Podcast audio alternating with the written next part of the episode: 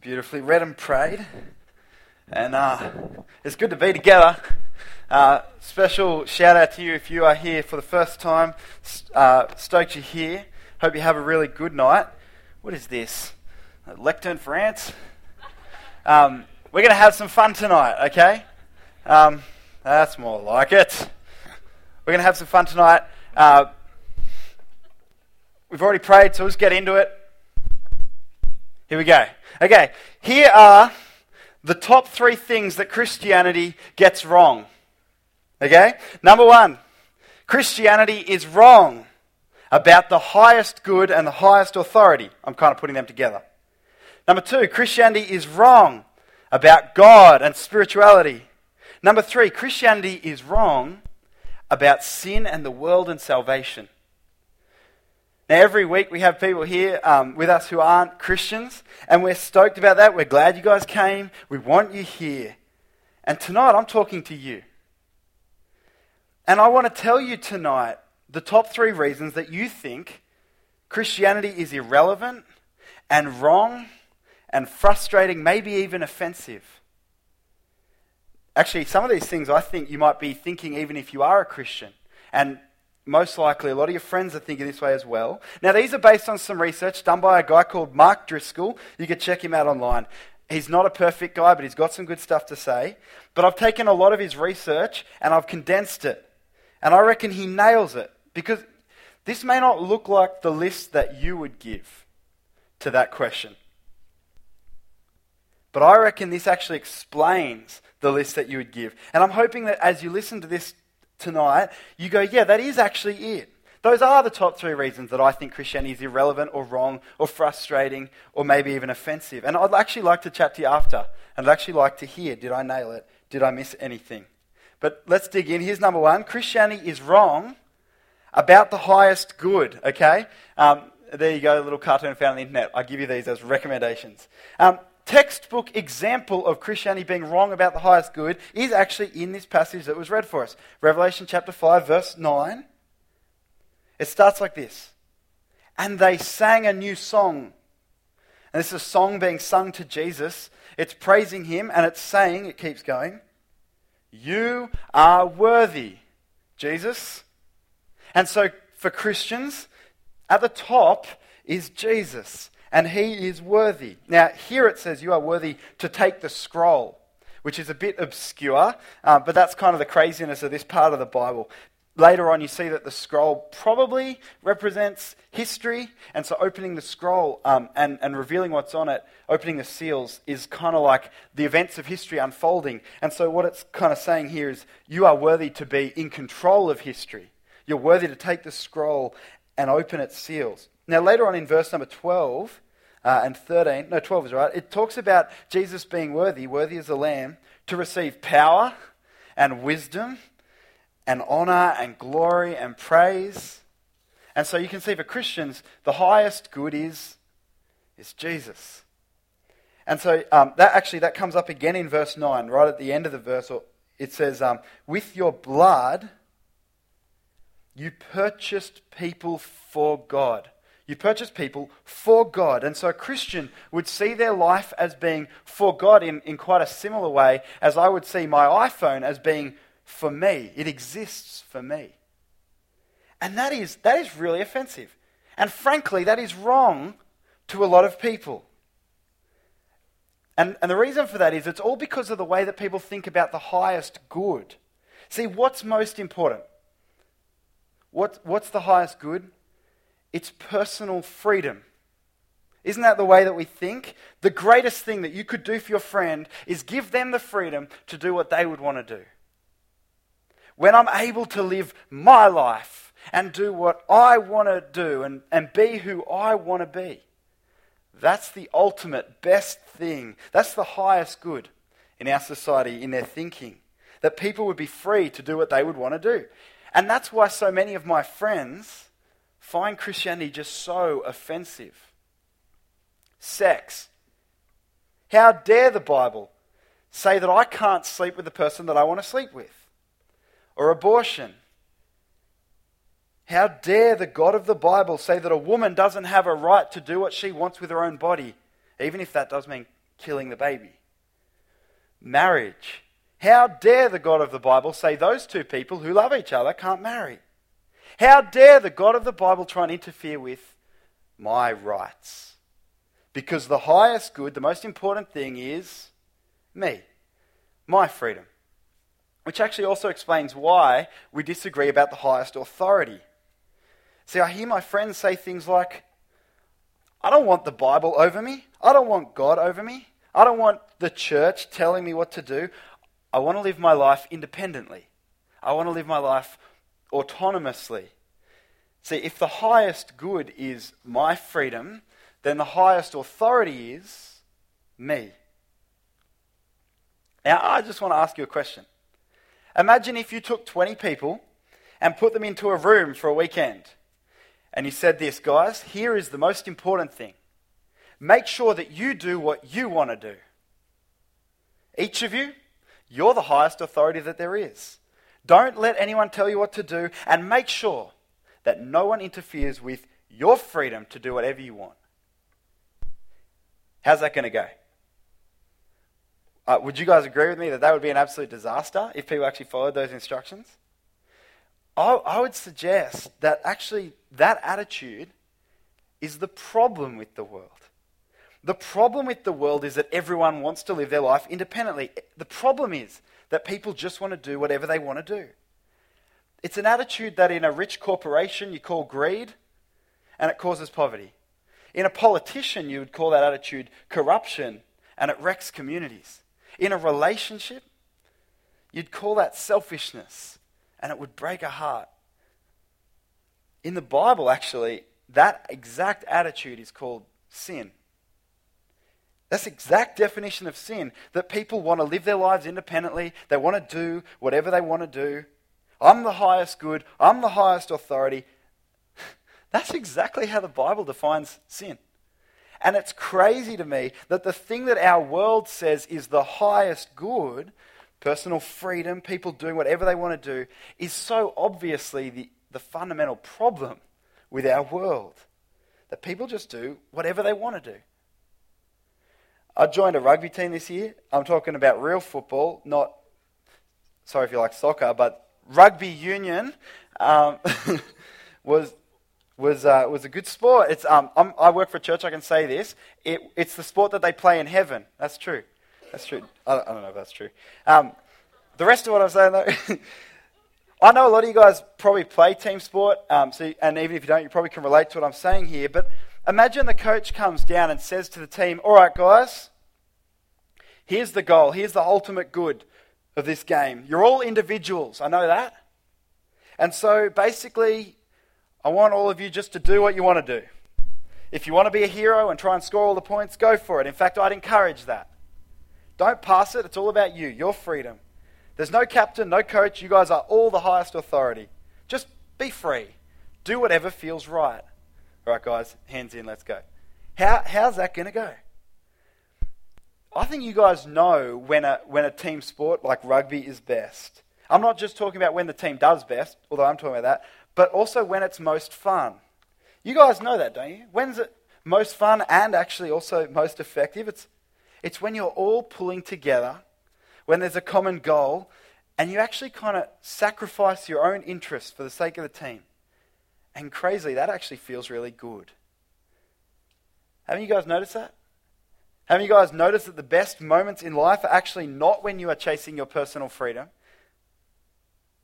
but when you're laying down your personal freedom for some bigger goal that's bigger than you are? See, is our society right? Is a person's freedom the highest good that there is? Well, what about love? Wouldn't you say that's a higher good? And isn't the definition of love the opposite of just me doing whatever I want? Isn't it me laying down my freedom for the sake of the other person? See, we actually need, as humans, something bigger than us to live for. We actually need a higher authority. And if it's okay, I'll tell you a bit about my story. Because I grew up around Christianity, but I found it really hard to believe. Uh, I would ask those kind of questions how do you know it's not just made up? But every time I'd ask them, the Christians would have answers. And eventually I couldn't escape that conclusion that this is true. That Jesus is the highest authority, that he is the king, he is the savior. But I didn't want him to be my king. This was about year 10 for me. And for a whole year, I didn't want to give up my freedom. I didn't want to live my life for God. And, and so I kind of, I just wanted to have fun. That was the goal. I'd become a Christian later when I was old and married and stuff, and there was no more fun to be had. And I did have a bit of fun, but I found that it didn't last. It was an empty kind of fun. And in reality, I was actually lost. Because living for my personal freedom, it didn't actually make me that happy. And finally, when I was in year 11, I decided that I would give it, give it into Jesus. I would just hand over my life and say, This belongs to you. I don't, I don't want personal freedom. That's actually been the problem the whole time. I've been living for myself and I want to find a higher good to live for. I want to live for you. You can be the authority. And I'll tell you what was amazing because that day, suddenly my life had meaning. I wasn't lost anymore. I knew why I was on the planet. I was on the planet for God, to love Him, to obey Him, to bring other people to know Him. It was kind of like that feeling of being caught up in a, in a team, but it was way bigger than that because it was for the God of the universe and it was in things that would last forever. And from that moment, there's been hard times and all that, but I've experienced a, a joy and a happiness and a meaning and a purpose that I've never known before because I'm living for something. Guys, our society is wrong. Individual freedom is not the highest good. You are not the highest authority. Love is higher, community is higher, but actually, the highest is this Revelation chapter 5, verse 9. With your blood, you purchased people for God. For God, He is the highest good. He's the authority.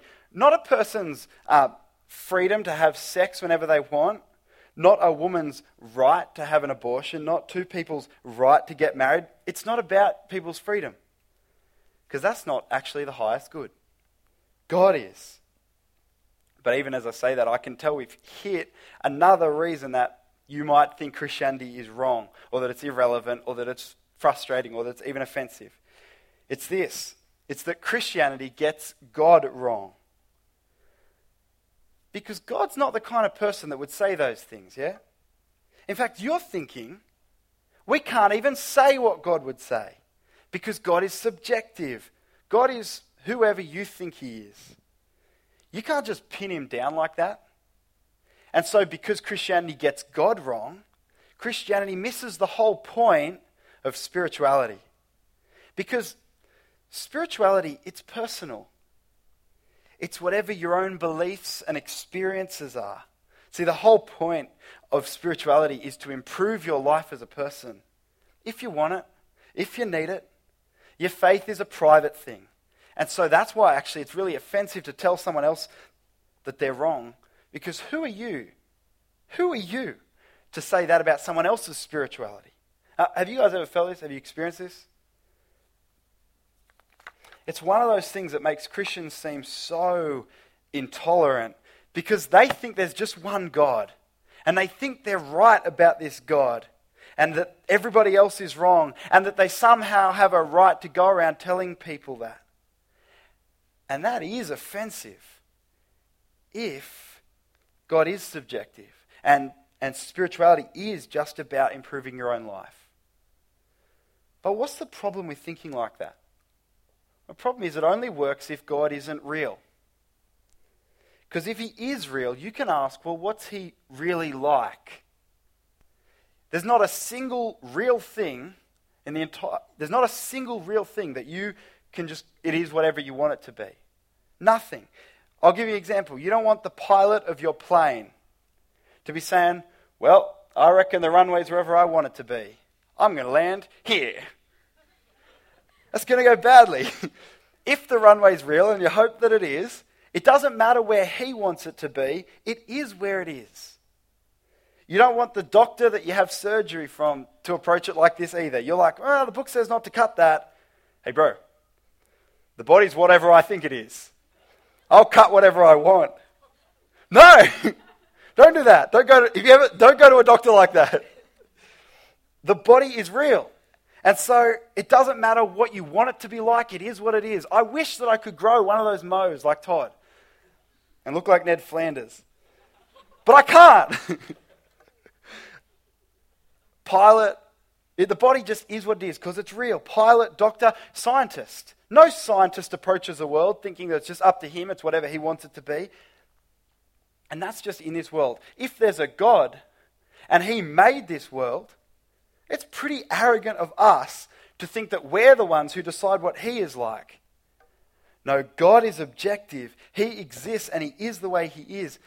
And what you see in this passage that we've had read for us is that Jesus is a person who acts and does things. Now, to get what I'm saying here, you've got to realize that throughout Revelation, um, he's proved that Jesus is, as the Son of God, he's, he is fully God.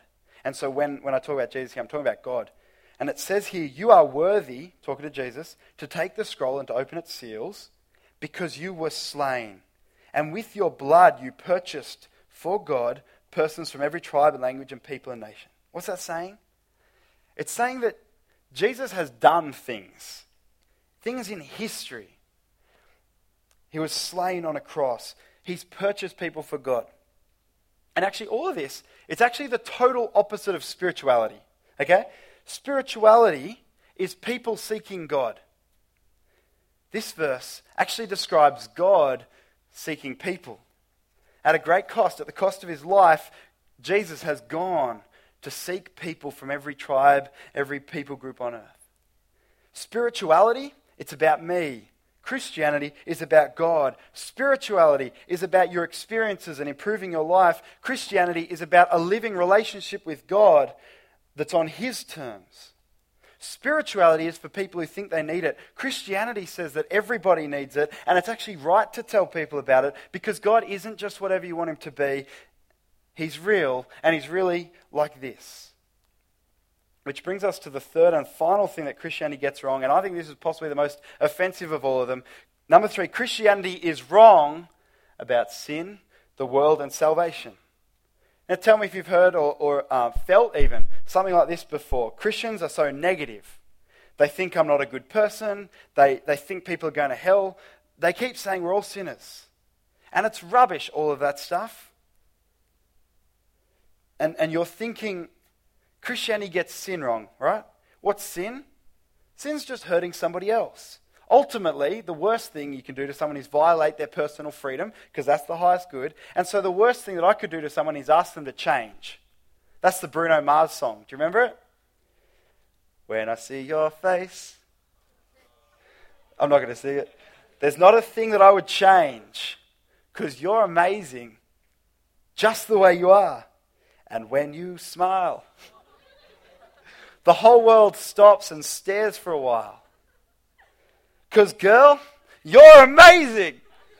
Just the way you are. You can play it. No, don't play it. Just the way you are. The biggest sin you could do to someone is to suggest that they should change. And all of that actually means because sin's just hurting other people, not that bad. It's, it's kind of bad, but it's not that bad. Which means that the world isn't that bad. Yeah, there's some bad bits, there's some good bits.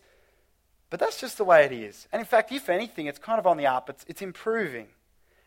And so, salvation, we don't need saving. And I think this is the biggest reason why people your age on the Central Coast don't give a stuff about Jesus. Because we're saying he's a savior. And they're like, Savior from what? I'm not that bad. If you're here tonight for the first time, you probably believe in heaven, but probably not hell. And so when you die, you'll go to heaven if there's anything at all. Am I on the right track? Is that what people are feeling? Because it seems to me that actually this is quite an important point. If everyone just goes to heaven, or in fact, even if there's just nothing, I can see why people wouldn't take this seriously. It actually might be nice to think about it that way. But if there's the slightest chance that the Bible is right, when it says that there's a problem here, if there's the slightest chance that hell is a real possibility, I spoke to someone this week and I said to them, Do you think that Hitler would go to heaven? Because they believed in heaven but not hell. And I said, I don't think that's fair that everyone goes to heaven, no matter how bad they are. Jesus spoke about hell as a real place, the punishment for sins. And Jesus said that God is fair and wouldn't let evil go unpunished. And so I don't think everyone does go to heaven. But if there's the slightest chance that that's true, I'd want to know about it. And you look at what it says here in, in, in verse number 9. It says about Jesus, because you were slain. And so, guys, Jesus, the Son of God, died. Now, why did he die? It says, with your blood, you purchased people for God. So his death was a payment. It was a ransom payment. You know, in movies, like you need to pay a price to set people free. I got my first speeding ticket the other day. I went 50 k's past Terrigal High when it was a school zone. I felt pretty gypped. 177 bucks for that. I felt gypped because I was only going 10 k's an hour over that. I feel like my car could go a lot faster than that. In fact, according to the speedo, my car could go 200 k's an hour. I wonder what the fine would be for going 200 k's an hour. Let's say I did that. Let's say I did go 200 k's an hour past Terrigal High School when it was a school zone, didn't hit anyone, thankfully, but I got pinged and the fine came in the mail and it was a $50,000 fine. I don't know what the fine is, but say it was a $50,000 fine. I can't pay that. And because I can't pay it, let's say that I'm arrested and I'm chucked in jail instead. Now, I can't really complain at that point, can I? It's, it's what I deserve. And I want you to imagine that my mate Reese is here tonight. Where are you, Reese? Yeah, he's down the back, lazy bum. Um, I want you to imagine that my mate Reese, he's a good mate though, because this is what he does. He comes out and he says, Mate, I sold my house. I've paid your debt. You can go free. That's what's going on here. It's, it's a ransom that's being paid to set someone free because you, you've got to understand that there's a punishment hanging over our heads. It's a punishment that we deserve. Because despite what people would like to think, I mean, you and I both know we're flawed. People say this no one's perfect. And despite all of our advances in, in education and technology, despite thousands of years of opportunity to learn from our mistakes, the last two years, or t- last two centuries have been the bloodiest in all of history. Our news is still packed with stories of evil, and our own lives bear witness to it. Have you guys ever tried to do nothing wrong for a whole day? We can't do it. We're flawed. We're not improving. We're not basically good as negative as it sounds, it's, it's realistic. We're sinners. And there's no good hiding from it. It's best just to face it and admit it. I actually think it's really liberating to, to actually own up to it. This is who we are. But Jesus' death on the cross here, that's what it's talking about. It says two things. It says, number one, the world's not okay. And it says, number two, it says the lengths that God will go to to have us back because of his extravagant love. It says, number one, the world's not okay. It says our, our instincts about the world are right. You know that feeling? This isn't right. This isn't the way it's supposed to be. Jesus' death says, yeah, that's actually right. The world is messed up, and your sin is so serious, actually, that the Son of God needed to come and die. You can tell how big a problem is by how much it takes to, to solve it. If one fire truck goes past, you're like, maybe I should follow that. This could be cool. If 20 fire trucks go past and a whole police station and 10 ambulances, you're going the other direction this is a really serious situation. You're like, that's really bad. You can tell how big a problem is by what it takes to solve it. And history tells us that Jesus was killed on a Roman bloody cross. The Son of God had to die to pay for your sin. That's how serious it is. And we think of sin as hurting other people, but that's because we think of the highest good as being other people and their personal freedom. But that's not the highest good. God is the highest good. God's the highest authority. And so sin is violating God's law, which means sin's not just kind of bad, it's really bad. And it's not just like a breach in a relationship where you forget to message your girlfriend for a whole day so she dumps you, because it's year 10 and relationships are like totes serious. This is more like going to a house and shooting everybody than setting the place on fire, so you go to jail. Because we've sinned against the highest authority that there is. We've offended a holy God. We've broken his law. And Jesus' death on the cross says this it says of the lengths that God will go to to have us back because of his extravagant love. Do you know why Jesus died on the cross? This tells you, and we're going to finish with this. It wasn't a tragic accident. It wasn't a mistake. It was on purpose. It says because you were slain, Jesus, and with your blood you purchased people for God. He was dying to pay the punishment for our sin. It should have been you and I hanging on that cross. He died the death that we should have died to pay the price that we should have paid as the ultimate price because of his immense love for you. I want you to know that tonight. That's how much Jesus loves you.